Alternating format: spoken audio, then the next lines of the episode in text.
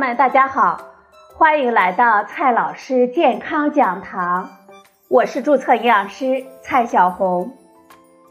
今天呢，蔡老师继续和朋友们讲营养、聊健康。今天我们聊的话题是晒太阳。最近网络上呢出现了一个热门的话题。不爱晒太阳，抑制骨质疏松，还宣称晒太阳是众多医生眼中最佳的保健品。不爱晒太阳是导致骨质疏松的重要原因之一。适当晒太阳对于我们的健康确实有好处，但是我们需要注意的是，这晒太阳呢是把双刃剑，而它的保健功效和它的危害。都来自于太阳光中的紫外线。首先呢，我们先来看一下这晒太阳对我们身体的好处有哪一些。网络上列出了晒太阳对于人体健康的种种功效，其中有确切科学依据的是合成维生素 D。维生素 D 是一种极其重要的维生素。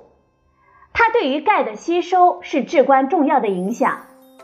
所谓不爱晒太阳、抑制骨质疏松的说法，是指晒太阳不足导致我们体内维生素 D 缺乏，从而影响钙的吸收，最终导致骨质疏松。除了帮助钙的吸收，维生素 D 呢还有许多其他的生理功能。所以，维生素 D 对于我们人体健康。确实非常的重要。我们常规的食物当中富含维生素 D 的并不多，所以如果单靠饮食的话，并不容易摄入足够多的维生素 D。好在我们人体当中呢有胆固醇，它能够在皮肤当中转化成维生素 D 的前体，在紫外线的照射之下变成维生素 D，所以。我们可以通过晒太阳来合成维生素 D，弥补饮食当中维生素 D 不足的缺陷。骨质疏松是一种多种因素导致的症状，补钙、补充维生素 D 都是可能的影响因素。但从近些年来的研究数据来看，并没有什么单一的影响因素能够避免骨质疏松的出现。看了好处，我们再来看一下晒太阳对我们健康的损害有哪一些。这晒太阳呢，能够解决维生素 D 缺乏的问题，但是这并不影响晒太阳对我们人体造成的伤害。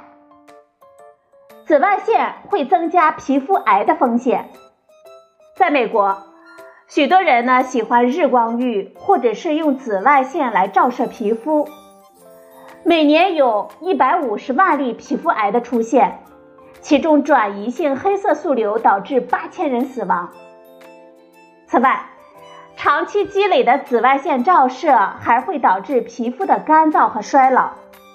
所以，美国皮肤病学会建议在任何时候暴露于阳光中的时候都要注意进行防晒。关键的问题来了。这晒太阳怎么晒才合适呢？刚才我们讲了，一方面呢是合成维生素 D 是解决大多数人都存在的维生素 D 缺乏的问题，另一方面呢是伤害皮肤、增加皮肤癌的风险。那么，是否存在一个合适的量，既能够合成足够多的维生素 D？又能够避免晒太阳造成的损害呢？迄今为止，并没有这样的科学数据。因为合成维生素 D 和伤害皮肤都来源于阳光中的紫外线，紫外线强，我们晒的时间长，合成的维生素 D 就多，对我们皮肤的伤害也比较大。紫外线弱，我们晒的时间比较短，合成的维生素 D 就会少。对我们皮肤的伤害也会小。紫外线的强度呢，跟纬度、季节、一天当中的时间、空气的质量等等因素都有关系。在低纬度地区，紫外线就强，夏天的紫外线呢就会比冬天的强，中午的紫外线会比早晚的强，清洁的空气呢比雾霾天的紫外线要强。网上所推荐的避开正午十二点到下午四点，对于中青年人推荐上午六点到十点和下午四点到六点，每天呢晒一到两个小时。实际上，这些时间呢是紫外线强度低的时候，固然对于皮肤的伤害要小，但是啊，合成的维生素 D 的效率也会低。对于许多人来说，饮食当中的维生素 D 实在是有限的，晒太阳就是维生素 D 的主要来源，所以。在合成足够多的维生素 D 的前提下，尽量的少晒太阳，也就有了客观的需求。目前，科学界呢并没有就此形成共识，有以下几种建议可以供大家参考。英国国家医疗服务体系指出，冬天，也就是十月到三月期间，英国的太阳光中没有足够的紫外线来合成维生素 D。而在三四月到九月期间，在上午十一点到下午三点的阳光当中，裸露的手、胳膊、下肢，而且我们不用防晒霜，只需要很短的时间就可以合成足够多的维生素 D。